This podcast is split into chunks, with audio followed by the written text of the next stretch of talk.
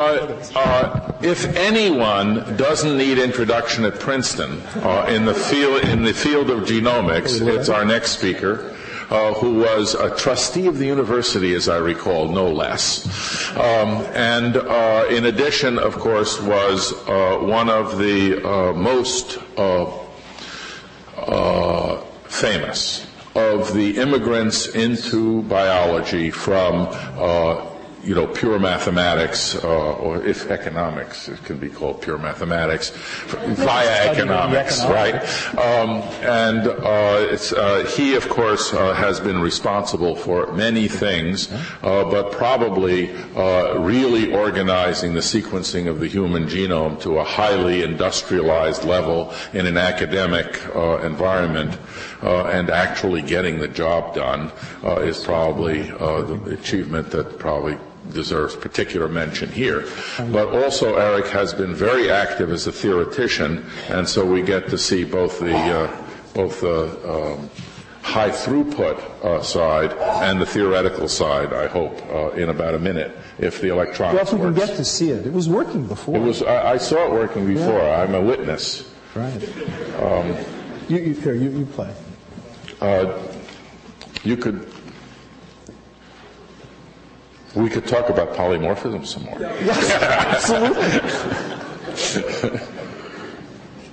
well, keep talking, David. It's, it's I don't have anything more to say. I mean,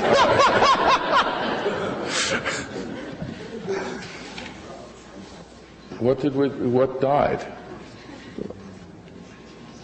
I don't know. They just plugged it back in, and it's not. Uh, there's detect displays but it's not detecting a display. Yes, but you, you did fine with this. Uh, no? There's always the uh, ineffable turn it off and turn it on right. again, right? So are we, I just put it to sleep and turn it on again. So is that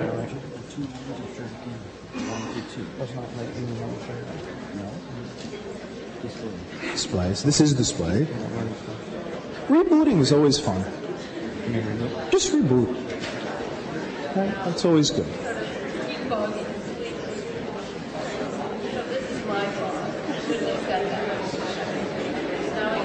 Just restart. We'll see if it comes up. Well, this is what it's doing.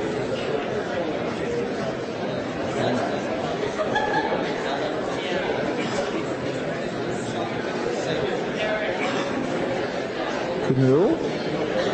Okay.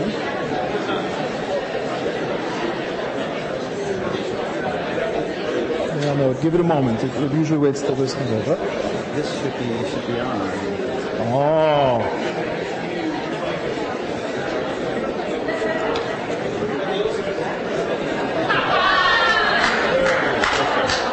Reboot. Interested to know you will be interested to know that the defect was in the security of the plugging in and not uh, in the, the software. Plugs didn't make the plugs hadn't been pushed in far enough.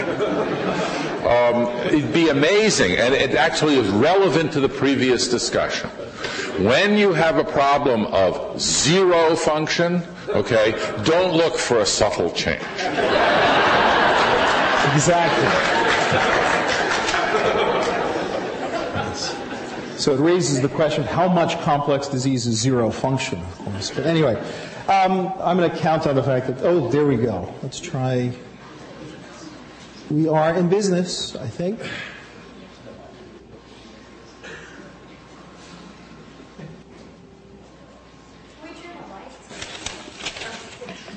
Here we go. We'll see. That's, it remains to be, yes. Not, not all, no, no, I want to see them. Compromise there. That's good. Okay, we're in business. It is um, really very special to come to celebrate and pay tribute to two institutions that I feel my deepest loyalties to. Indeed, the two institutions that have most deeply shaped my own professional life. The first is Princeton, because I was an undergraduate here, class of 1978 in fact, lived much of my undergraduate existence only about 100 feet from here in Fine Tower, where I was a math major. a pure math major, no economics, mind you, David. Um, and uh, I actually am coming up my 25th reunion this, this spring, and I still marvel at the effect that, that my time here had.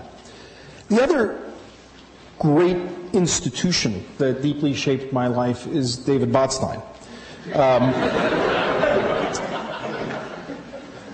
David is not actually the reason that I migrated from mathematics, pure mathematics, into, into, biology, but he is the reason that I migrated into human genetics and genomics.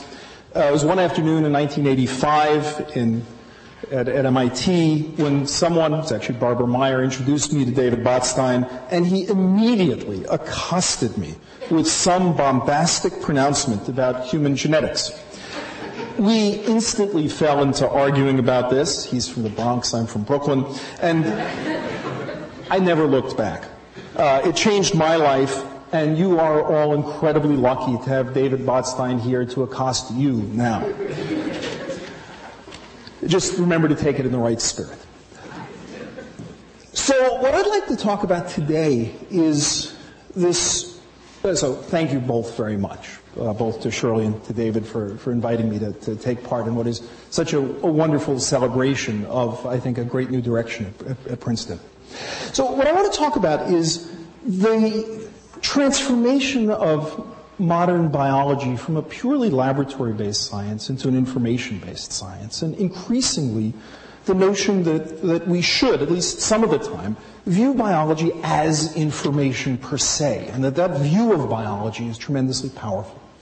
Now, the notion that biology is at its heart about information is, in some sense, an old one. It goes back to our hero Gregor Mendel with his recognition that somehow information was transmitted from parent to offspring according to some rules.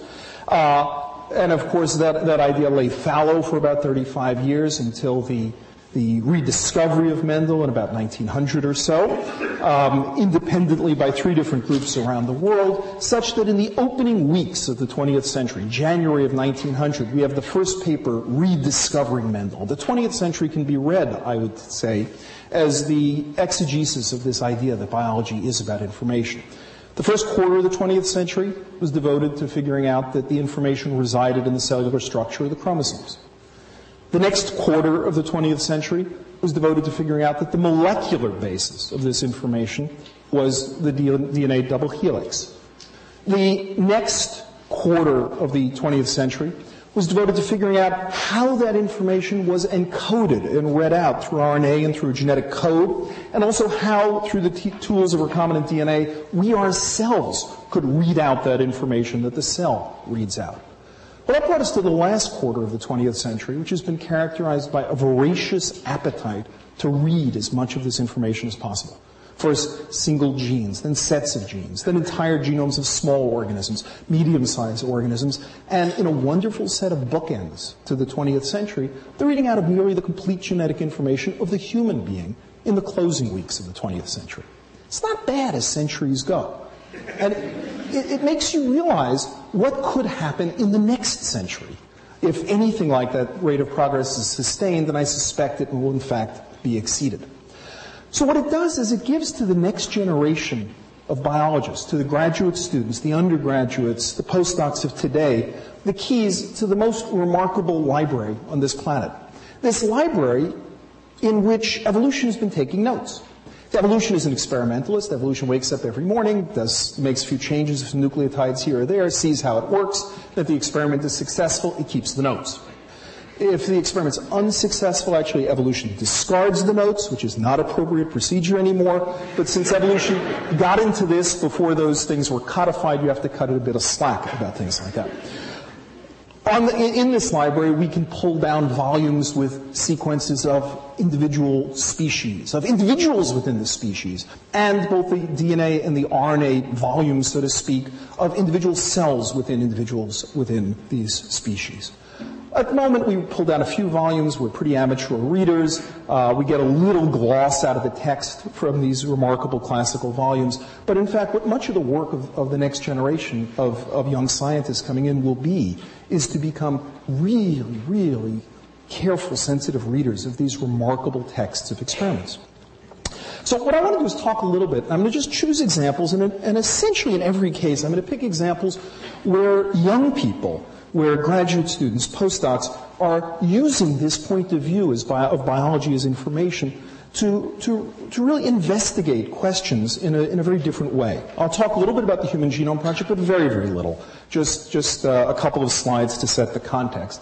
Then I'm going to turn to comparative genomics, where I first want to talk about the comparison of the mouse and the human and what can be learned through two genomes, not one. And then I want to turn to an even more powerful comparison, what can be learned through four genomes. The work uh, of, in fact, comparing four different yeast species. And uh, this is work, in fact, that, that we've had tremendous uh, pleasure in collaborating with David and, and the folks at Stanford on.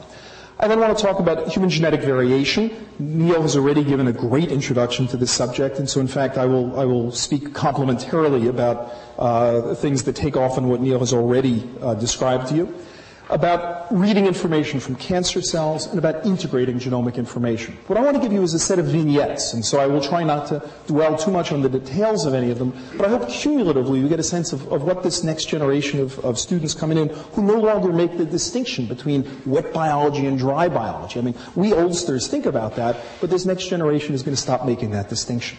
So the Human Genome Project itself was, was biology's first really great infrastructure building project. The field coming together in a collective action over the course of about 15 years to assemble the infrastructure to empower the individual graduate student, postdoc, starting investigator to take on problems without having him or herself to generate all of the underlying information.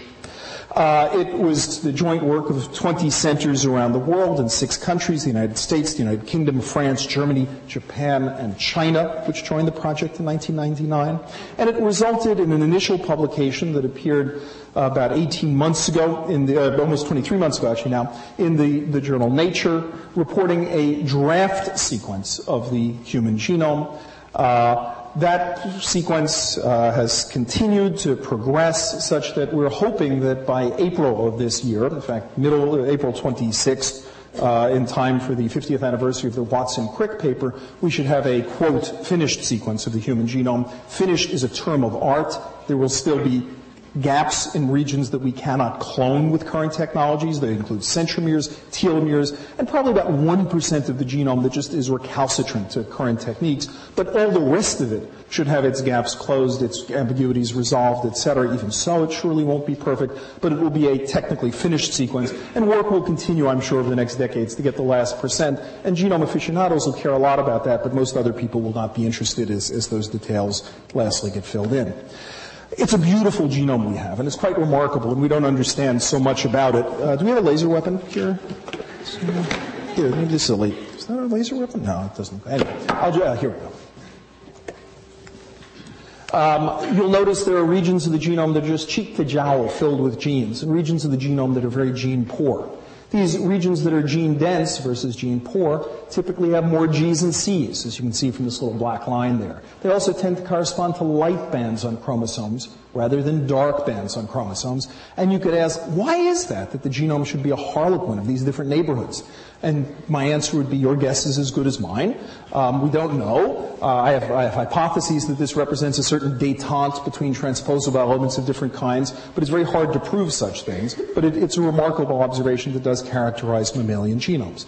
The most uh, important and I think surprising finding to many was that the genome has nowhere near as many genes as, as we teach in freshman biology. For a decade, I teach MIT's freshman biology course, and for a decade I taught students that there are 100,000 genes, because that's what it said in the textbook forever.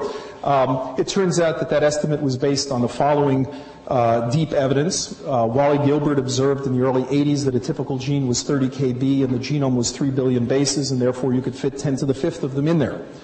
Um, it turns out that, that uh, Wally, being a former physicist, intended this as a back of the envelope calculation, and it turns out it's good to within a factor of about three, which is what's expected. But the problem is it was so round, everybody else took it very seriously. In fact, there only appear to be about 30 to 40,000 genes in the human genome. They constitute only about 1.5% of the sequence of the genome. Uh, this is disturbing to people, of course, because things like the mustard weed, Arabidopsis thaliana, has some 27,000 genes, disturbingly close to the human gene count, and, and really uh, seeming to many an affront to human dignity in this respect.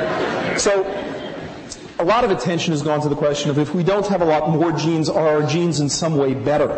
Um, well, it does appear there's more alternative splicing in our, our genes than in many of these lower organisms.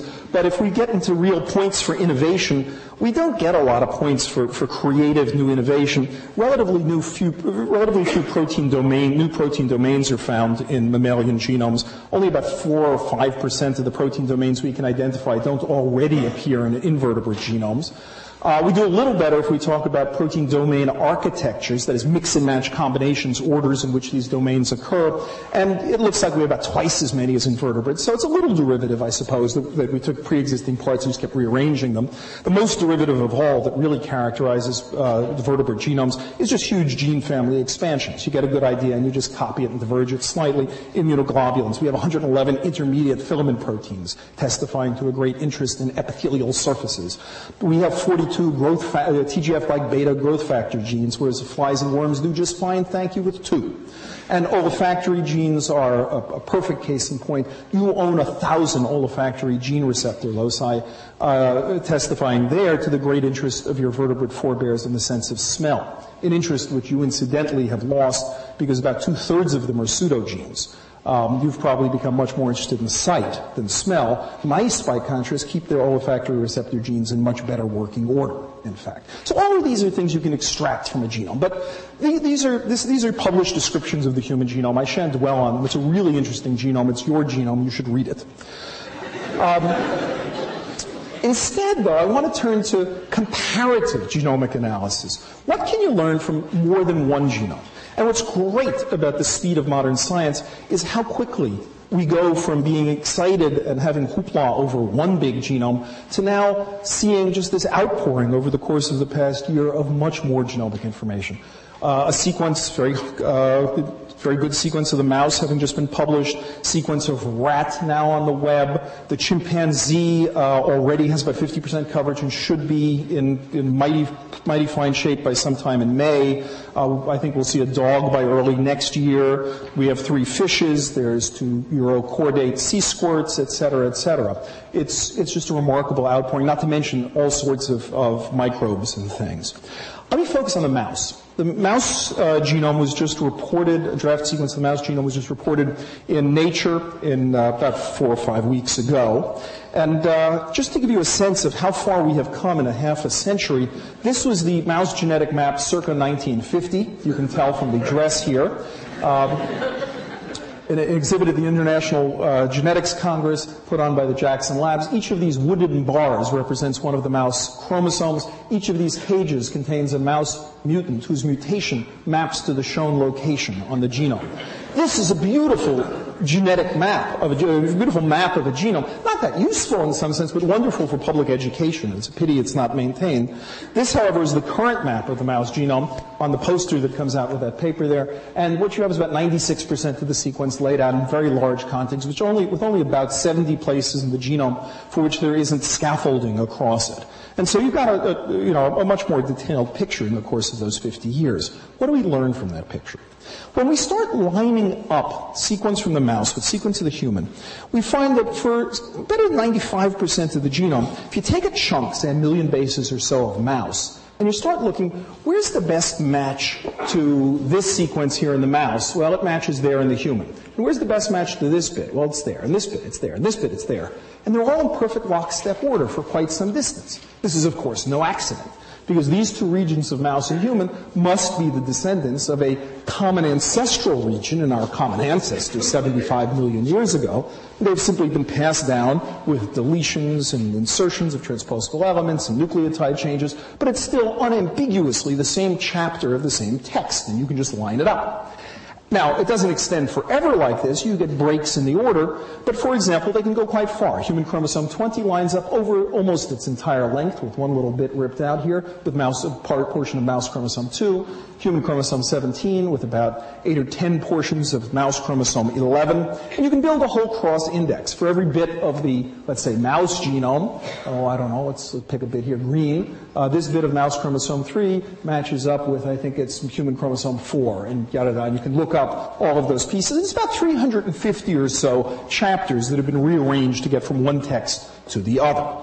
Well, that's interesting. Now, when you do this, it turns out that you can learn surprisingly much just from that. When we went back and we looked, and this is all the work of an international consortium again, uh, at the gene predictions in the human. Here's a gene prediction. Here's a gene prediction that we made. Many of the gene predictions line up very well with gene predictions made independently in the mouse. Not surprising. But interestingly, some don't. And when we look closely at the ones that we now see don't, it becomes very clear that three quarters of the ones that we had previously called that don't match up with the mouse are on close inspection pseudogenes. Subtle pseudogenes often. Stop codons or missing chunk of exon here or there. And in fact, it means that the human protein coding gene count was probably overcounted. And when we wrote 30 to 40,000, We've now written 25 to 35,000, or my best guess is 28,000. We can all, you know, go back and forth over this, but it clearly is the case that there is even overcounting there. So it's all good news in terms of, of having to remember all these genes. Um, and it turns out that uh, 99% of mouse genes, it may well be 100%, but one's always loath to say things like 100%, appear to have clear homologs in the human. We're down to 42 that we can't find homologs for at the moment. Um, 96% have their homologs in regions of conserved synteny, and in 80% of those cases, they match up with one-to-one perfect correspondence with an ortholog in the two species. In the other 20-odd percent, um, they match up with, say, three genes here and two genes there, so there's been family expansion and contraction, but very clearly in the same place. So that's one thing that comes from comparing, is we get a bit refined picture of the genes. Interestingly, when we look at the gene family expansions that have occurred, in particular when we look at places where the human owns one gene, and the mouse has seen fit to expand to have at least four or five or more genes of the same type right there. It turns out we've got at least 25 places, actually, some of them are olfactory receptors, I'll leave those out, but of 25 such expansions that appear to have occurred, 14 have to do with reproduction, 5 have to do with host defense and immunity, saying that this appears to be what has been on the mouse's mind over the course of the last 75 million years is sex and uh, host defense in terms of really reshaping genome. We actually don't yet have the analysis reciprocally for the human, but I suspect it will be the same issues have been on the mind of the human, and, and, but just different genes have been picked to accomplish this. Um, now, what's, a, what's, an even more surprising thing is that we find that these conserved sequences between mouse and human, well, many of them occur in exons. Uh, there we go. Here we go. Here's a typical favorite gene of mine, and here are these exons, and I've indicated that these are conserved sequences, at least 100 base pairs, showing pretty good conservation indicated by their color. But what's striking is across the same region, we have about as many sequences, about as well conserved, that are clearly not exons of this gene. And whatever we may think about, you know, how much we can predict what function is across this region, evolution has an opinion too, and it thinks half of the stuff that matters ain't protein coding stuff. How much of the genome is actually under selection? Well, of the roughly 500,000 items that we see as highly conserved, a little less than half, that's technically out of 560,000 items, about 220,000 or so appear to be protein coding exons. The majority do not. Now, you should immediately object and say, well, what you said is your threshold for significantly conserved stuff. Why are you getting excited about these things? And so, uh, since this is an important question, what we have is we need a control. So in the genome, there are lots of transposable elements that hopped and landed in the genome before mouse and human diverged. Most of these things are dead and non-functional. And what we did was we measured the rate of conservation in them to set a background rate. That allows us then to, for example, measure how much mutation has been occurring in the mouse lineage and the human lineage. Interestingly, mouse has piled up twice as much mutation per year as the human has piled up. Uh, and actually, currently, we think it's running at about four or five times as much. But what it really lets us do is take that background rate of neutral substitution in the genome and compare it to the overall rate oh, sorry, neutral conservation and compare it to the overall rate of genomic conservation shown in blue. And as you'll see, there's a tail here. It goes off to the right. And if you subtract the neutral rate, the background rate, from the observed rate for the whole genome, you get this, the excess conservation, and it is about 5% of the genome. 5% of the little windows across the genome are simply much better conserved than they have any right to be. What are these? Well, I don't know. There are about a quarter of a million of them. Um, some of them are UTRs. Some of them are likely to be regulatory elements. Some are likely to be RNA genes. Some are likely to be structural elements. Actually, of the 250,000, I recognize two of them as known enhancers, but that's still 249,998 to go. And it is in fact a tremendous challenge to the next generation of students to figure out what all this stuff is. Um, I have seen unpublished data now comparing to a bunch of other mammalian species in specific regions, and when you pile up many species, the estimates continue to look like it's 4 to 5% or so. So this looks like it's, it's quite a real observation. Um, I think it's wonderful because what it tells us is we are just truly deeply ignorant about what, what's in a genome. Um, I want to acknowledge that the person who led all of this project uh, was a very was a young scientist, Kerstin Lindblad who, who uh, in fact has, has had two major uh, genetic projects underway. One the sequencing of the mouse, the other her two-year-old here, and uh, has done both admirably there. Uh, Kerstin's a, really a wonderful scientist who, who's coordinated this whole effort across multiple centers. Now, if you really want to press this question of how much can we learn about regulatory and other non-coding sequences, the place to really look is David Botstein's favorite organism, yeast. And so some years ago we said, why don't we try the same thing, but let's sequence multiple organisms, not just two. Let's sequence in addition uh, to the fact that we have the genome of Saccharomyces cerevisiae uh, through the good offices of David and, and, the whole yeast community, let's sequence Saccharomyces paradoxus, mikatae, bayanus, line up their sequences and look for things that are better or less conserved. When you do it, you find the genomes line up exceedingly well. There are a few rearrangements here and there, but they line up extremely well. So that if you take any neighborhood of the genome, you see all the genes occur in roughly the same order here. Um, and it's really no trouble at all to figure out where to line things up. In fact, simply by lining things up, it turns out that one can go back and re revise, re-annotate the yeast genome sequence, which was published in 1995 and was described in great detail as how many genes there were, et cetera. But it turns out on close inspection, the other species are happy to tell you that in fact about 500 of the things noted as open reading frames, potential uh, genes, in fact, should be deleted because, in fact, they have no conservation whatsoever in reading frame, et cetera, in the other species. At least 30 novel small genes come up. In about 40 instances, it's clear that two consecutive open reading frames are a single open reading frame in all the other species. There are about 200 instances where the stop codon unanimously, it looks, should be moved, often due to a single base change in the cerevisiae, uh, but, but all the others agree. About 75 instances where it looks like the stop codon should move. And so it looks like the gene count was perhaps not only overestimated in the human, but initially overestimated in the yeast. And again, comparative genomics is pretty good at, at bringing that down for you. But more interesting is the intergenic conservation. So you can line up all the intergenic regions, and happily yeast has its much smaller intergenic regions, and you can look for the little islands of conservation.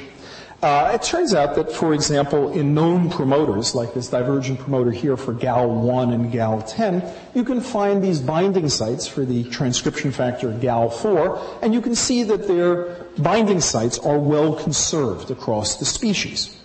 Ah, that's very interesting. That suggests ways that we might find these binding sites. GAL4 has the following property. It's actually got a pretty crummy little binding site, CGG, 11 bases, CCG. It's not much to work with. And it occurs all over the place at random. You see it intergenic, genic.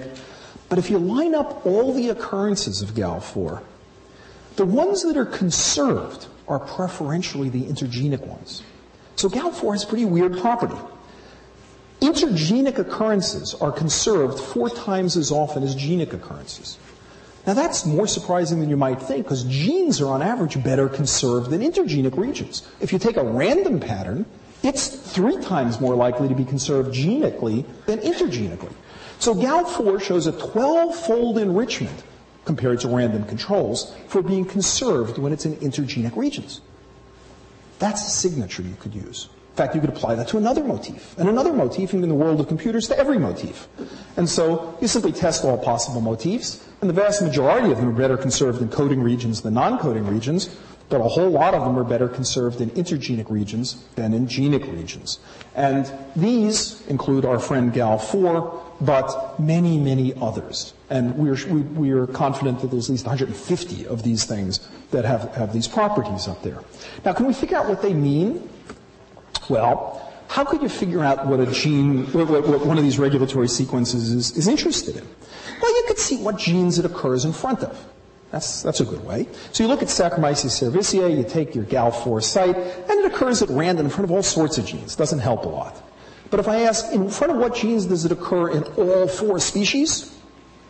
Bingo. Many fewer, and they overlap very strongly with the category in the gene ontology of carbohydrate metabolism. So if you knew nothing, you'd be able to tell that this motif says something about carbohydrate metabolism. You can also do that using databases of information about genes pulled down together by chromatin immunoprecipitation, by mass spec, by expression clusters, and in each case you can breathe a meaning into the function of these motifs simply by virtue of what genes they're conserved in front of. And you really do need the multiple species to get rid of the noise and extract the signal. So you get a long list of these things. In many cases, the motifs are previously known, and in, a number of cases, motifs are newly discovered. And you can, you can in this sense, uh, begin to directly from the genome read out this kind of information. I should note this also is the project almost entirely of a single young scientist. This is the work of a fourth year computer science graduate student, Manolis Kamvysselis, uh, who, who you know, comes without biological training, and, and, his project is just take four genomes and see everything you can learn from it. And it's a great new world where, where students can do things like that. Now let me turn to other sorts of genomic information extraction and genome comparison. Uh, the comparison not between organisms, but the comparison between individuals within a species, and in particular, human genetic variation. And here, Neil is giving you a wonderful introduction to human genetic variation. I'll, I will say relatively little uh, in the interests of, of, not overlapping too much there. Um, this is all work together with David Altshuler, who's both at the Whitehead and also at, at uh, uh professor at, at uh, Harvard University in the Department of Genetics and at the Mass General Hospital. So, as Neil has already told you, if, if this is human genetic sequence, there is variation. How much variation? Well, in any of you, the frequency of heterozygosity is like that. Uh, let me circle that for you right there. You have about one difference every 1,300 bases. It's not a lot. Actually, remarkably little. Take two chimps in Africa, they differ by two to three times as much as that. Take two orangutan in Southeast Asia, eight to ten times as much as that. So you think the chimps all look the same. They think we all look the same and they're right. So why is this? Why do we have such a low rate of variation? Well, it's because we come from a very small founding population. A mere 3,000 generations or so ago, we all trace back to Africa to a relatively small founding population with an effective size of something like 10 to the fourth. And this is, this is to be expected, given that relatively small founding population, which then left Africa, went out all over the world, and carried with it large amounts of, of the genetic variation there. And because there hasn't been that much time to build up that much genetic variation, most of the genetic variation that we walk around with today is, gener- is, genetic variation we walked around with in Africa. By no means all new mutations arise. They can even become important and can be selected. But the vast majority of variation is common variation across different populations. So humans have a low rate of genetic variation. Most human variation is due to common variants, not necessarily the most important, but an awful lot of stuff is there. And because most of it's due to common variation, common variants are likely to play some important role in the risk of disease. I too have adopted, like Neil, this notion of rare versus common. This 1% business is a little arbitrary. You have to figure out which population and which, you know, which frequency you care about. But common enough to, to, to make some difference there. And so it has, as Neil has indicated to you, suggested to human geneticists the paradigm, which is really pretty simple-minded. Just enumerate all the variation and correlate it with all the diseases. Um, and, you know, maybe instead of all these LOD score mumbo jumbo stuff, you just have one very big Excel spreadsheet. Um, we know instances, and Neil's referred to it already, where common variants relate to the risk of common disease, ApoE4 and Alzheimer's disease. He's already indicated factor V Leiden, HFE, etc. And the idea, very simply, is just write down all the variants across the top, the common variants you're interested in, or, or depending on whatever you want common to mean, write down diseases and find out, aha, this guy's enriched in diabetes, that guy's enriched in arthritis, etc this being what we call an association study. Now, Neil has already pointed to the question of how many SNPs are there, um, and the answer is a lot. Um, I find that I, I, completely agree with Neil's estimates. I would say 10 or 12 million SNPs will probably matter in the genome. Uh, I think that's right. As of only five years ago, we knew less than a thousand of those SNPs. What's wonderful over the past couple of years is it has grown tremendously. By, by sometime in 2001, it was up to 2.1 million SNPs. By now, it's about 3.4 million SNPs. And these don't actually even include yet the SNPs from the Celera database, which are not in the public databases there. If you include those, our best guess is you're probably up in about 4.5 million SNPs or so. And while that is not the 10 to 12 million SNPs, it's within a factor of three or four or something of that, and it's no longer a problem to imagine that we could collect the vast majority of SNPs. So Neil's already talked about how best to use them. There are two ways to imagine using them. Either directly test each one or a set of subset of candidate ones, perhaps the ones in coding regions or others, or maybe you can gang them together and use them in blocks. And um, in the end, I'll, ex- I'll, express a kind of uh, agnostic point of view, which is that the only reason we care about how best to do it is money, and if, if the costs of doing this come down by a fact by two orders of magnitude, it stops mattering at all. And my own personal bet is the answer is the technologists will bring down the cost by two orders of magnitude, and we won't. We'll probably just do everything. At the moment, we can't do everything, and so it's very important, as Neil has laid out for you, to think strategically about what to do in the meanwhile before we can do everything. And so attention has gone to how are these things correlated with each other in blocks, and there is, as Neil indicated, a project to try to build a haplotype map block uh, map of the genome. I think there also must be a project to collect all the coding variants, and we really need the tools to be able to test all of these things. Um, hopefully cheaper and cheaper. But what I want to do, and, and, I should say there are a number of examples where all of this has been applied over the course of the past couple of years, and it really is, is seeming to work in many people's hands. But what I want to do is talk about the work of a young scientist named Pardis Sabeti, who, hearing all this stuff about uh, correlations of variants and things, had a very interesting idea. Pardis's idea was, what can I learn about history of variants by studying the way that, that these, these SNPs are correlated with each other? And here was her idea. Pardis said, look, if something is pretty common in the human population, and it's been under neutral evolution, nothing's been driving it to get more frequent, then it took a long time to become common. You can state that as a stochastic differential equation if you want to confuse yourself, or you can just say things rise slowly. They can't rise quickly unless there's selective pressure for them. And so by the time anything wanders around to getting pretty frequent, it's been a long time, and the correlation with nearby things has broken down by recombination. The correlation doesn't extend very far. But if something was under strong positive selection, it could rise to high frequency quickly. And the smoking gun would be that the correlation extends very far because recombination, recombination hasn't had so long to break it down. So that was her smoking gun. Now, you, can, you have to think about this technically and all, but the idea is, is as simple as that. So it would say that things that are at high frequency can't have long range correlation. None of that up there. Things at low frequency might have long range correlation or short range correlation, but if you saw something that was at high frequency and had long range correlation, it would be a case for positive selection. So, she decided to take two examples to try.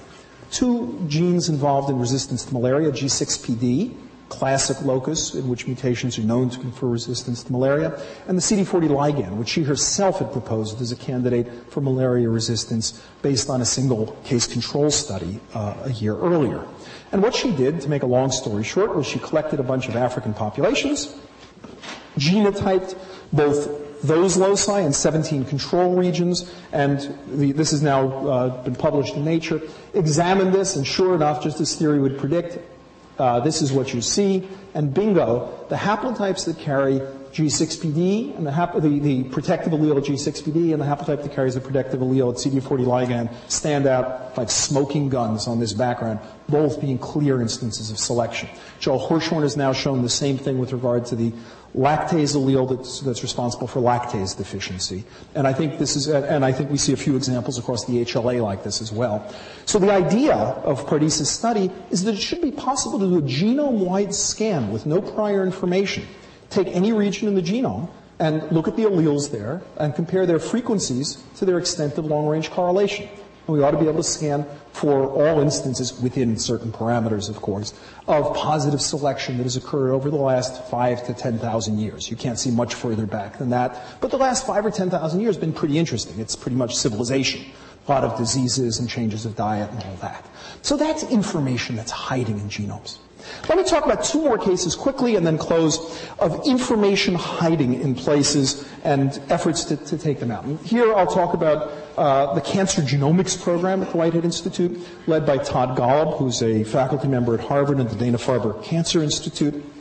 And as as uh, you surely know, and as, as, David and his collaborator Pat Brown have been uh, pioneers of, the idea is you can grind up tumors, extract their RNA, put them onto various types of arrays. This is one of these Affymetrix arrays. You can do with spotted cDNA arrays, and read out, in fact, an expression vector telling you how much each gene is turned up or down.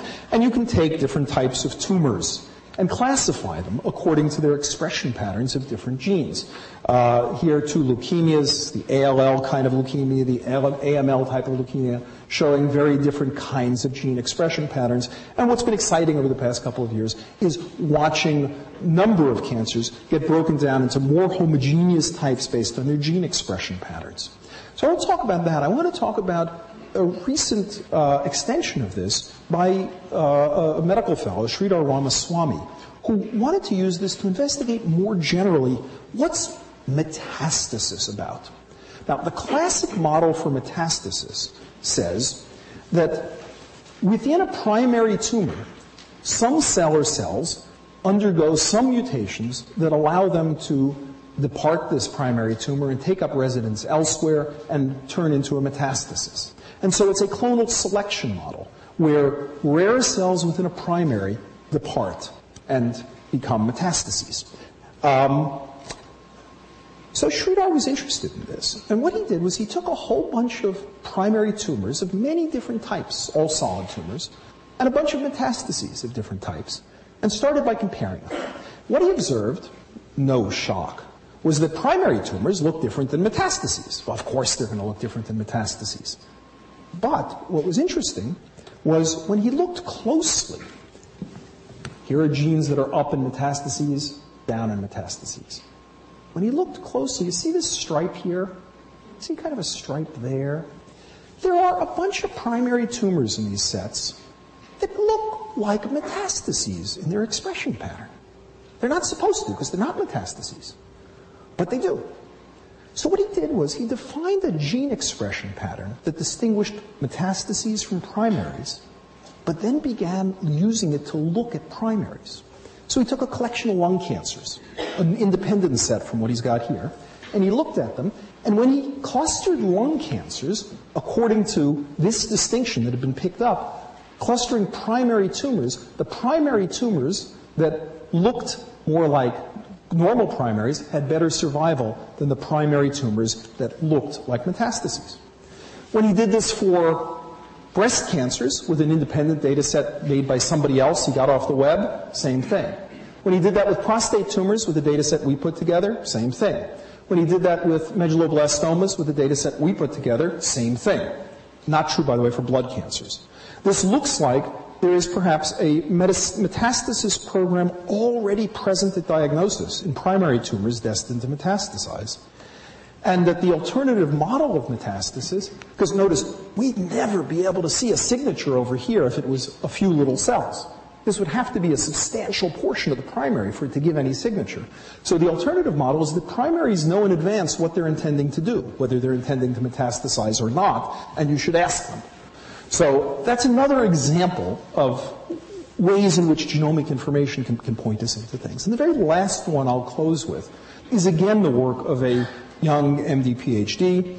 This is the work of Vamsi Mootha, who came to the center as uh, an expert in mitochondrial physiology. And I just want to explain Vamsi's work. In particular, I want to explain one very productive Saturday afternoon. Uh, what Vamsi, Vamsi came and he heard among, he, he was coming and doing proteomics on mitochondria and all that, but he heard that we had been working some years before on a genetic disorder that was polymorphic, in fact, in a small Canadian population around the Saguenay-Lac-Saint-Jean region of Quebec, an isolated founder population, common there but less common elsewhere in the world, Uh, called a cytochrome oxidase deficiency. I won't go through all the details, but I'll simply say there was a founder effect, and we were able, by that founder effect, to roughly localize it to a region of chromosome number two. But because we don't have an awful lot of patients for this disease, it's a pretty big region. And there were no obvious candidates, and I'm afraid at that point it sat on the shelf because wrestling with many megabases of sequence to find the gene simply didn't seem like a good thing to do at the time. Vamsi heard about this and he made us a bet. He said, I claim that with no further lab work, I can find the gene. So it seemed like a good bet because uh, it was cheap. Like we could afford no further lab work. Um, and Vamsi's idea was this. He was going to take all the data that had accumulated in the meanwhile about RNA expression, about DNA, about RNA, and about protein on the human genome, and he would intersect all of that and claim to find the gene.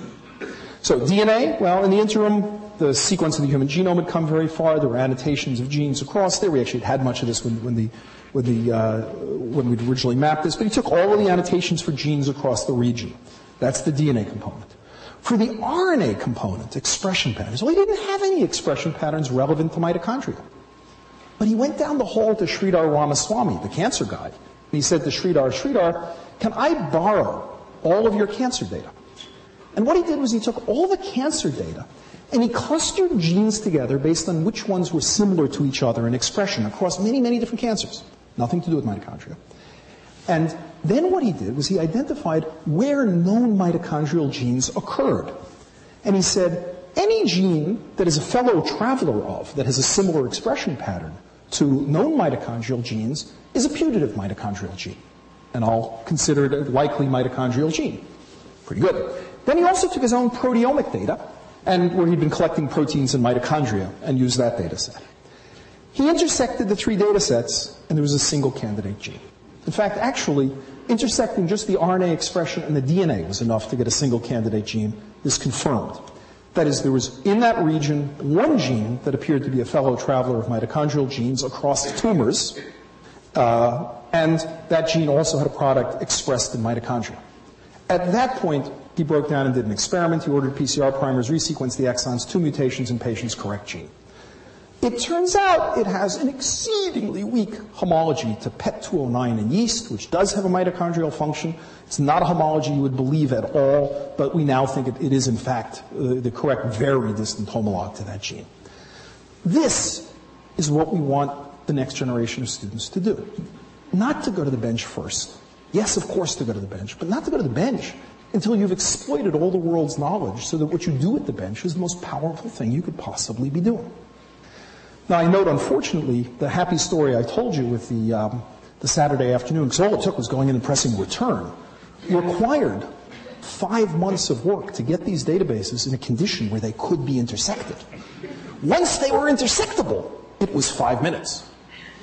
We, there is a gap. We have, to, we have to organize the world's knowledge in a fashion where the graduate student and the postdoc can, in fact, deploy and intersect all of it. So there's a huge amount that's got to be done there. So biology as information is, I think, very much the theme. This is, I think, a promised land for biology. As with promised lands, classically, the older generation never really gets to enter the promised land. It's, it's only the young, young generation that really fully enters the promised land. And so that is why I am so enthusiastic about the Lewis Sigler Institute, about David, about the plans ahead.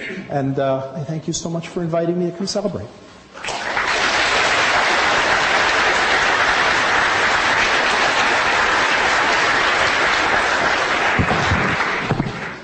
Thank you, Eric, as always. Great presentation. Any uh, questions, or should, are we too hungry? Want to go eat? All right. Um, I think uh, it's close enough so that we'll endeavor to be on time. So let's be back at 1:30. The speakers, I think, know what to do, and uh, we'll see you at 1:30.